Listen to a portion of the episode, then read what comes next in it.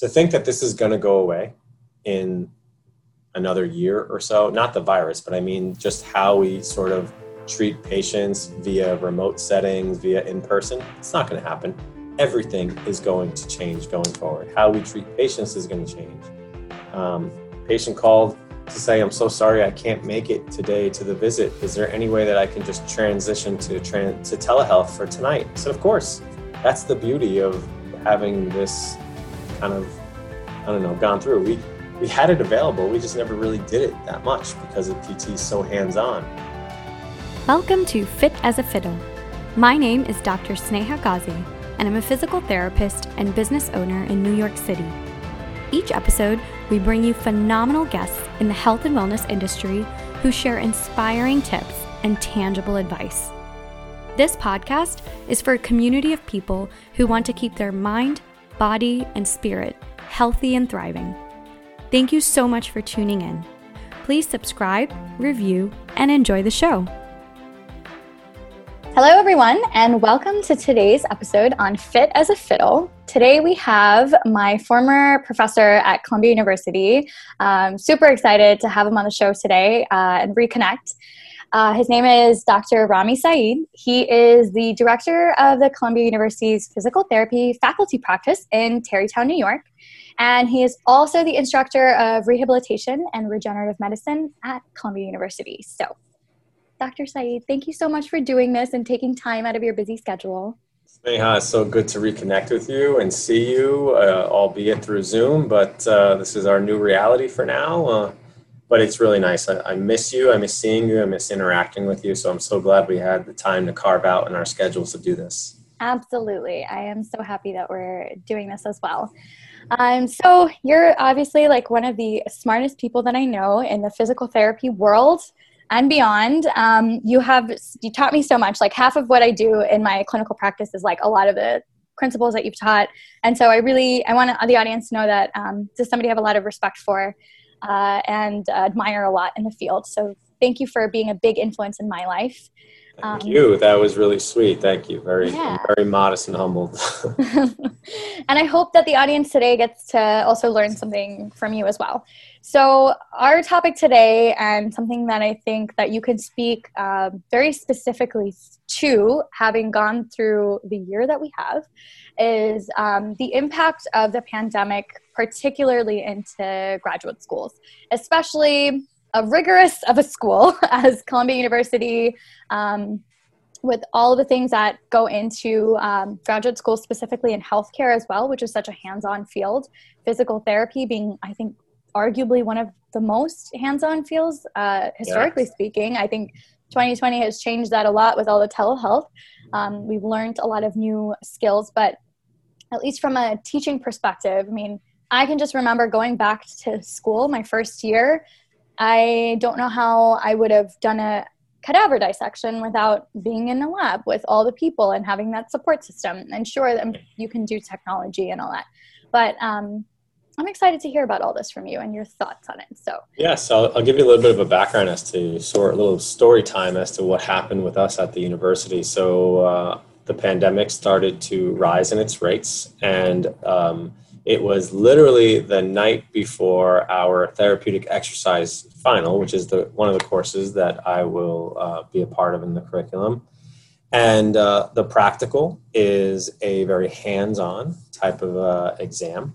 And so we immediately got the email from the president of the university saying that all classes going forward on both campuses are uh, immediately canceled in light of the pandemic. So all everything had to be put on hold. So um, it was I remember it distinctly. It was 10 p.m. at night. I'm usually in bed by like nine, and I don't know why I was up that night, but I was, and I got the email, and then uh, quickly had to readjust and let all the students know that we have to postpone. And um, probably they were happy about it. Maybe maybe they weren't, but quickly um, that led to the entire shutdown of all of our ambulatory physical therapy clinics, including ours until further notice, until we can figure out what was going to be the process going forward. So we quickly got into multiple Zoom meetings and multiple FaceTime calls with the faculty, with our um, department administrators to figure out what the next steps were. So from the faculty side of things, we had to get a little bit of direction as to what were we going to be able to do, what we were not going to be able to do. For the short term, um, I uh, kind of uh, time frame in that in that particular semester, we had to shift everything to online. Nothing was going to be in person, and in fact, nothing was allowed to be in person for the rest of the summer. And as you know, we go through our summer semesters also doing very much a lot of hands on work. So, the, the first thing that we did as a faculty was we took a look at each class's curriculum that was remaining for their requirements to graduate. And we said, well, what is it that can be uh, transitioned to an entirely online format? What can we move up into the current semester, even though it may be offered later in their curriculum? What can we do entirely online and not have to worry about hands on so that we can prepare and essentially create more time for the students to do their hands on training when the time comes that we're allowed to be in person again? So that's exactly what we did. We had to be very creative with our practical quote unquote exams and make them as um, as much as we could able to test the students knowledge practically uh, on an online setting if it was appropriate so in therapeutic exercise while um, we would love to have you educate a patient and show a patient a particular exercise or do something in that sense we transition to show us what you would do as if as if you were demonstrating to this patient what the exercise would be. And so we would evaluate that student in on zoom and see how they're doing. And so we came up with a specific protocol as to what their environment had to be like what the, what they were allowed to use as props what they were allowed to do um, for a um, a pt setting as if it were a telehealth actually intervention or telehealth uh, uh, situation. So we we quickly did that within a few weeks. Other classes did things that were very similar as best as they could to stay within the syllabus and the curriculum. But everything that had to be hands-on, such as your orthopedic classes and the orthopedic practicals, had to be pushed to a later time frame. And, and again, we didn't know when. The later time frame essentially became the fall. So we got the uh, okay from the departments and the president to essentially go ahead in the fall and um, practice social distancing, practice all this protective um, uh, wearing PPE, and uh, you are now allowed to go ahead into the labs. What we did was we took a look at what we had to halt at the time and where in the fall could we bring these students back to go ahead and finish the requirements that they had for the classes that were incomplete because of the spring and the summer. So we had to first abide by social distancing rules. And the first thing that we said was okay, we have 60 or 70 something students in our class or in this cohort of first, second, or third years. What is the uh, maximum number of students that we could have per group? and it turned out to be somewhere in the vicinity of 25 or 30 students. How many instructors can we have in that same space to still meet the requirements of social distancing? And then that's how we came up with how many lab groups we would be able to have. So it became a lot more work on us as faculty members because essentially, as you remember, we would do one lab for three hours or so and everyone gets taught at the same time in the same classroom, etc. And we would have multiple instructors, somewhere around six to eight instructors. It turned into we had to do it either two, or in the first year's situation, we had to do it three times over. And the faculty had to basically um, do as best as we can to accommodate the time frame, accommodate the students, abide by social distancing within the classroom itself so um, that was the first thing. We figured out when were the students going to be able to come back and um, be able to do their hands-on learning. So everything that was able to be taught in an online platform, we did from the spring into the summer, and then in some cases into the early fall. so that they had enough time to either A, go into the clinic when the clinics reopened, because I haven't even talked about that yet, but the clinics closed. So we had to find really creative ways to get our students to have the requirements to graduate. And then figure out what were we going to do with the students whose summer affiliations were canceled or postponed because of the pandemic rules and, and lockdown situations across the country. So um, we basically created time and bought ourselves time so that everybody can come back in the fall and um, be prepared to do whatever hands-on work was necessary. So think of it as Labapalooza. We basically had lab every other day or every day in some cases to try to cover all the material that was missed from the spring and the summer, depending on which year you were in. And so that's what we did for our second and third year students. Our third year students, thankfully, um, our DCE team, um, Dr. Bruff and Dr. Stewart, did a phenomenal job of, of finding out what were the CAPTE requirements that were going to be needed for our third year students who were taken out of the clinic abruptly in the spring to graduate. And if we had a few students that needed to meet certain requirements, we got them to complete those requirements within our faculty practice doing telehealth co-treatments with us as uh, uh, clinicians. So that's the other kind of end of the spectrum as to what we did from a uh, educational perspective is that we as the faculty practice did not close. Um, we transitioned all of our patients to a telehealth platform even though we really didn't know if it was going to be covered by insurance or, or whatnot or even if it was going to be somewhat helpful for patients. But we said even if we don't get paid for this, this is something that humanity can probably benefit from, or patients that have been working with us should be able to benefit from. And so we did it. And um, later on, found that it was going to be uh, reimbursed by insurance, and that was just icing on, on, on a cake, really. But the good news is we were able to still see those patients. And so we set up Zoom meetings with patients. Um, and zoomed in students that needed the uh, extra clinical hours to work with us in order to suffice their clinical requirements to graduate. And so thankfully, we were able to do that over uh, a two month period of time, um, despite the lower census of patients that were still coming in through uh, Zoom. So that was what we sort of did in a nutshell. Um, what we did for first year, second year, and third year students was we partnered them with someone that they were either living with or that they were currently or very often uh, studying with.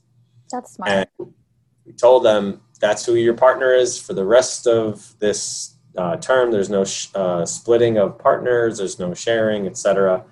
Um, with the only caveat being if anyone had an illness or tested positive or something along those lines, then we would kind of change things up and see what's what's going on. All the students had to come back and test before they returned, uh, obviously with with respect to the guidelines that the university put out, and um, we went forward with minimizing any sort of risk by by doing that, and it worked out really well. Wow, that's intense long-winded answer, but that is uh, the juggling that we had to do as a as a faculty, and I'm sure we're not the only ones. I'm sure other faculty programs had to do something very similar, if not, um, you know, very close or exactly like that. You know. Yeah. No. Totally. It sounds like. I mean, it's busy enough to have to teach students and to have a clinical practice that faculty have to run. Um, and that's the way Columbia set up. And I think many many uh, institutions also have that set up where you're teaching students, but you also have patients to treat. And then on top of that, you just have to literally reshape 100% of everything, restructure it, juggle it around, play Tetris with it, just make it work. And it sounds like it's working. It, it is, and I'll tell you what's really interesting. You know, I'm very much an optimistic person. The glass is always half full. What can you find out of this that is good? Mm-hmm. Um, this has not been a great situation for the world entirely, but in our small little world of education and PT schools and stuff, I think we could really learn from this. I think that maybe our curriculum at Columbia is so dense with material at the same time for students who are um, starting out their you know their education et cetera maybe this format was actually a blessing in disguise. Maybe it's something we will consider going forward. I mean all of that is still up in the air and stuff for us to discuss but i really feel as if we could really draw out some some really good things out of this um, we never had a telehealth rehab elective and so, just based on the work that we did in the faculty practice, just going rogue and not waiting for approval, we just decided to do it with with practi- with our patients. Practitioners at NYP and Columbia started asking us, "Hey, how did you make this work?" And we kind of set the platform up and tried to help everybody else in the ambulatory PT setting say, "This is what you need to do. This is what has to happen."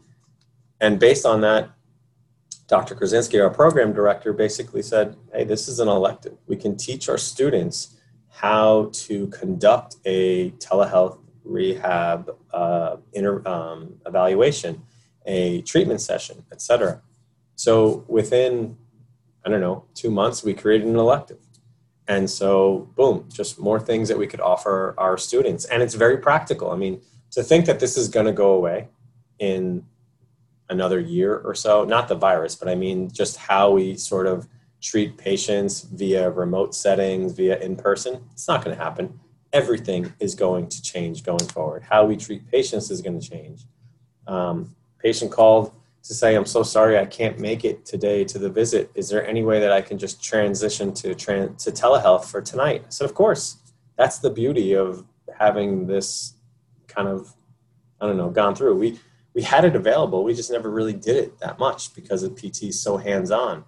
But I really think that PT is not just hands on, it's also educational. We can really reach out and affect a patient's rehab just by being with them either remotely and guide them through exercise and educational consultation just as much as we can uh, in person. I, I fully believe in person is so, so much better.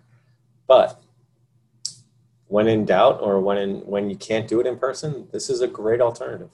Absolutely. Yeah, I couldn't agree more. Um, I think so. Right before this, I was uh, doing a Facebook Live for a mom group on pelvic floor PT, and the moms were like, oh, "Can you can you do this rehab virtually?" I'm like, "Hun, I have evaled and discharged patients all through telehealth, and is it the most ideal situation? No, at, not at all. Would I rather be hands on with you and be face to face with you absolutely. But like can we get the job done? Yeah we can. And it and i also said and something that i've realized doing that over the last you know eight plus months now is the patients it's almost like a blessing in a way for the patients for certain patients because they have to become so much more intuitive and they have to know what's going on in their bodies and they don't rely on your manual therapy. Like i like my tennis ball is like my handy dandy Sneha, and I tell them you can name it Sneha if you need to, but like, what do you think PTs do when they get hurt? Like, we right. use the cupping sets and the tennis balls and the foam rollers and the wall and teach our husbands and family members how to do like a manual technique or like pull my leg this way and that'll help crack this. So, you know, you have to use your environment and that makes you so much more self-sufficient and so much more independent and not rely on my hands so much and it actually sped up some of the healing process for yeah, many people. Well, absolutely. The the evidence is out there. Passive interventions such as manual therapy or modalities helps a lot with pain control and uh, other other things that are like limited movement, etc. But the one thing that is the longest lasting effect has always been active interventions. And if telehealth can do anything, it's certainly give a patient an outlet and understanding as to how active they can be around their environment in their house independently. And that goes such a long way. So I think this was a blessing in disguise for our profession. This will hopefully uh, show our profession, but also patients who really didn't kind of understand that this could be really helpful. that there is a utility in doing things even if you're not in person with someone. Absolutely. The yeah. other thing is, um, I feel like people sort of have to, you know, one one really good thing that came out of it is uh, so I went in person, right? Let me put it this way: I would go see people in their homes. So concierge PT, I see you in your environment already, and so I know like what are the body mechanics for lifting your baby out of the crib, or what what are we doing like going up, you know, the stairs or things like that. And PTs are so uh, function oriented. We want to make sure that you can do the things you want to do in your life independently, as pain free as possible, to the best of your capacity. And I think that with the telehealth, one thing that a lot of my friends have said is I can see the person can move their camera to the location of them doing an activity. You can actually see them in their everyday environments to help them, like reaching for the top shelf on the cabinet for frozen shoulder. Like we can actually test that very objectively without me having to do that based on your self report. Um, right. So there's all these small perks, and like you said, it, it I don't it's not an ideal situation, but it in a lot of way created a lot more avenues and pathways for us to treat uh, in ways that we never thought we could before. Yeah, um, I'll give you a, a, a, very pertinent example. So we pushed forward for all this telehealth. Obviously, COVID was spiking in, in March and April. The uh, physician teams that were working closely with the patients that were um, diagnosed with COVID in the ICU and the emergency rooms asked us if, if we found any utility to working with these patients, telehealth, for when they return home and recover from COVID. I said, absolutely. We can probably create a easy at home home exercise intervention plan that we can guide them through for two to three weeks as they recover. That quickly turned into a post COVID rehab guideline by NYP, Columbia University, et cetera, that was shared across the country. And it was simple. It was all stuff that, you know, you can find around your house sit to stand, side step, wall push up, uh, scaption, all these different exercises that we do every day. You don't need to be in a clinic to do that. You don't need weights. Just go grab the flour out of your cupboard, go grab a cup, uh, you know, a can of soup. And it quickly turned into interventions that we do for many diagnoses but if you're kind of clever with it, you change it into a time based intervention and you now make it much more cardiovascular endurance specific for these patients to return back to where they were prior to. And so it turned into a huge influx of referrals for post COVID rehab. And we could do that via telehealth because we had no need to physically see them and touch them. We didn't have to physically put our hands on them for them to get better. They just needed the power and the knowledge to understand what they need to do to gradually recover back to where they were before the disease. And it was great. It was a great experience. We don't see too many now because thankfully so many more patients are out of the hospital and not getting um, diagnosed with that. But as we prepare for this second wave and if there is a, a huge spike, we're ready because of what we what we did. Yeah, and it sounds like you know the foundation that was set in a you know urgent manner can can only involve to make it even better because obviously things have worked people right. have gotten better again not ideal situation but things have worked especially for the cases where you really didn't need to do manual work you really didn't need to put your hands on the patient um, maybe the patient just kind of wanted that to happen, but you didn't need for that to happen. You you and I know well you know you and I know what we're talking about. It's, yeah. It's that self sufficientness. It's that independence. It's about um, being functional, and a lot of this can be done virtually. And I'll tell you the another population that works really well with is your chronic pain patients. How how many times do you have that conversation about this is not a, a tight muscle situation. This is not a um, you know, I need pain medication or modalities. This is, you need to be more active in understanding of where your limits are with active movement and exercise. And so I've had some pretty good success with just kind of having the conversations with those patients and making them independent until they gradually are able to understand what they need to do on their own.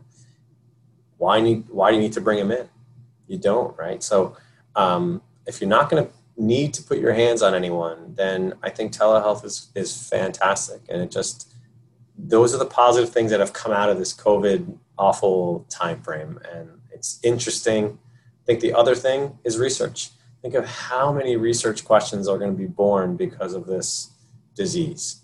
And you, you say to yourself, well, well, how does that really apply to PT? There, I think there's so many applicable questions of PT that we can come up with because of this disease. Um, and I'm just excited about it. So we'll see what happens. Yeah, totally. And access too, right? Like there are all these people who just couldn't get to the clinic, whether it was a time thing or a distance thing or whatever the case is. And now all of a sudden you've just increased this patient pool of people who could be more functional in society and could live more independently. And now you have access to treating them. I think it brought up a lot of awesome things. And like you said, things that we can improve upon now if, they, if it had to happen again. Yeah. Do you have any thoughts on projections for how this year is going to go in 2021? Uh, just in both in terms of educational perspective, but also um, just clinically, like if there are things that uh, might evolve even further. Well, I, I think on an educational side, I think what we're going to see is more schools pushing forward to probably a I don't want to say a hybrid format because there are schools already out there that are doing hybrid formats. I believe USC is is one that kind of offers both a online type of platform as well as an in-person platform and that obviously happened before the pandemic. And so I wonder if the pandemic is now going to shift a lot of schools to think, hey, maybe we should offer a lot of what we already offer in some sort of setting where we give them all the didactic information and then set up a time of two weeks where they come in and do all their hands-on work. And, and that's sort of the model that usc took on. So i kind of have a, a, a feeling that a lot more programs are going to maybe push that way. Now the question is is do you reduce your costs? You know, we all know PT costs are school costs are, are not low depending on, on the school that you're talking about. And our uh, reimbursement rate for insurances and or even if we own our own uh, practices are not necessarily matching whatever we paid in school as uh, tuition. So there's a, a big disconnection there. So do we offer that type of curriculum at a in a way to offset some of the high costs? Do you charge less? Uh, do you charge the same? So these are all questions that I'm kind of interested to see what happens on the grand scheme of things on the educational side. Um, I do think that there's a place that we can make that work. I do think that um, we can come up with a way that is beneficial for students and graduates and not really water down the education. Um, I think that's one of the fears from a lot of uh, uh, academics out there is that we may water down the education and not produce as good clinicians. But I, I, I disagree. I think it depends on on the uh, uh, clinicians and the uh, professors that are teaching that course. You you can certainly keep the same content. Um, it just has to be taught maybe in a different type of environment in, in a way. Um, so I'm I'm curious to see if that's one of the changes that happens on the academic side of things. For for us, uh, until the pandemic is gone, I think we're going to stay in this hybrid format where we only bring students into uh, the classroom when they have a class that is hands on.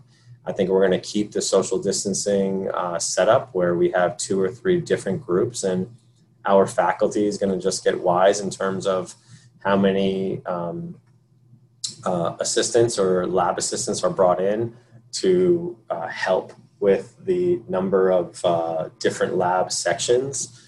Um, and I, I think that's that's sort of what we're going to stick with for a little bit of time. We'll just get creative until everything blows over. And I think when it does blow over, we'll probably have to, all of us, will just reevaluate our curriculum. Is there anything that was good about this that we really liked that we want to make a change to? And what didn't we like that we have to kind of revert back to what we did before the pandemic or, or make an edit on that. And like I said before, I don't think we're going to be the only program that does that. I, I, I I am confident that so many other programs will do the same thing. They will reevaluate and reevaluate and figure out what was good and what was bad. So I think depending on how you look at it, you can look at this pandemic in a in a in a way that was this might provide us with good changes that we just never really had the foresight to see that we needed to make. Yeah. Um, so I think that's one thing on the academic side. On the clinical side, I think telehealth is going to be the big push. Um, I don't think it will supplement anything that we do in the clinic. Um, I'm sure you feel the same way. It's very different to evaluate somebody in person versus via telehealth. But when it comes to knowing what that patient needs as treatment, telehealth might be more viable sometimes than in person. So I wonder if it creates kind of like this hybrid model. Your first visit is in person unless you are absolutely unable to come in because of where you live or other reasons. But every visit thereafter, you know what? You don't need to come in here. This is here's a band, here's a weight. I want you to take these, and we will do everything telehealth. Um, I've done that with uh, three or four patients now. So, and it's worked out really well. Um, I like that model. I like it a lot because it allows you to feel confident as a clinician that you physically understand what was going on with this person because you were able to put your hands on them. And they feel confident that they also think that their clinician has done that and they know that it's just a exercise guidance type of thing. You can do that via telehealth. So I think that the telehealth um, push will be expanded a little bit. And to just to finish off that thought, the last thing is um, healthcare policy. Do insurance companies change what they have offered as benefits under certain policies? So it was put into an emergency situation that telehealth would be covered for physical therapy. There's been talk that it doesn't stay that way. And so it will be up to us and our uh, APTA to essentially push for that to stay. And so, if that's the case, I think we see a lot more patients take advantage of the fact that they have that as a healthcare benefit, and then that will only um, benefit us as PTs in our profession. So, I'm excited. I, I, think that's I think that's the change that we see. I don't. It won't happen in this year, but maybe in the next two years. Yeah, totally. And I hope that all of those changes are made with a lot of evidence and you know thinking about the patients especially to back that up uh, and thinking about what's going on in the institutions uh, for students to get the maximum out of their education in order to be able to become good clinicians so i hope that you know both on the academic side and the clinical side of things. Um, and it sounds like it already has been moving in the right direction. So you know we'll just we'll have to wait and see right? Yeah. Yeah. I i i wholeheartedly believe that variability is one of the biggest things that we could offer people, whether that's a patient or an edu- or a student, right? If you're the type of learner that learns being in person with someone, then you should not do a hybrid program where you are doing things online. If you're the type of learner that's independent and can learn a lot just by uh, reading things independently, watching videos, and then going into a lab and practicing it thereafter, then yeah, hybrid's for you. So if we don't offer that variability, we may be missing out on half of the population who learn better in a different manner. Um, so I really love variability. And then on the clinical side of things, the same exact thing. What, what if this patient doesn't need hands on and they don't have the time to come in and they now just fall off your schedule because they're like, I just don't have the time for this and I can figure this out on my own. Well, maybe you can maybe they can't. So they would benefit from a telehealth environment. And then obviously the opposite, those who need help ranging their shoulder or they, they just need the manual therapy in the beginning. Post-operative especially. Right, exactly, exactly. So I, I, I really believe that variability and offering that to both patients and students is, is really critical as we go forward and something that I, I kind of hope that – we see a lot more of in, in a number of different uh, clinics and, and academic programs. Yeah, I hear you. Well, we're looking forward to the good things in the future. Hopefully, we get all this vaccine stuff sorted out, and you know, we just can live in a more uh, safe world, so to speak. Yeah. and feel yeah. more comfortable, and you know, give hugs again. That would be nice. Yes. Yes. We all miss hugs. Yeah. Anything else that you'd like to add today for the audience? Uh, no, I think uh, I think that was a great conversation. I really like that we kind of touched on both what's what we did clinically and what the educational changes had had to be. Um, um, you know, just as a faculty, I'm really proud of of everything that they did. Uh, we did. Uh, everybody has worked so hard, and countless hours have been put in uh, at the front lines and in the back end of things.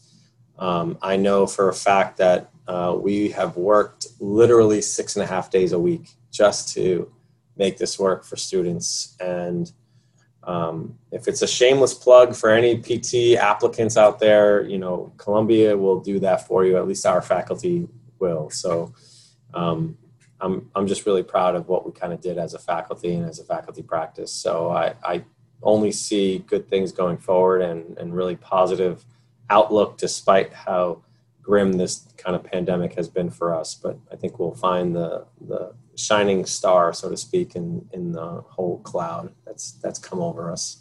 Yeah. Now, if anybody is listening who thinks also that Dr. Saeed is the best clinician ever, where do they book an appointment with you? um, well, you can, um, yeah, uh, find us on Instagram. We have uh, an Instagram handle as uh, Columbia PTFP. Uh, so that stands for Columbia PT Faculty Practice. Um, my uh, direct uh, phone number for uh, appointments is 914 333 2404. We are pretty much in network with, with all insurance companies, um, provided not, not with a very small few. Um, we have another faculty practice that's located uh, in Manhattan on the Columbia University Medical Campus as well. And uh, patients can also find us um, there. Our uh, website is on the uh, Columbia PT uh, programs uh, website, which is too long of a URL. To I'll drop it in the show notes, don't worry. Yeah. And that's another way that you can find us uh, there. In fact, uh, you can even think about uh, emailing us. We have an email that will go straight to our practice assistants, and that's ptfacultypractice at cumc.columbia.edu. And that's another way to get a hold of uh, meeting any appointments, whether it's in person or telehealth. Perfect. Well, thank you so much for your time today. Thank you so much for having me. This was a lot of fun. Hope we can see each other soon in person and say hi to everybody that uh, I'm sure you still talk to from your class. Tell them I say hello. Thank you so much for listening. I hope everyone gained a lot of new information out of this episode. Please subscribe and review the show. It means the world. I can't wait for you to listen to the next episode.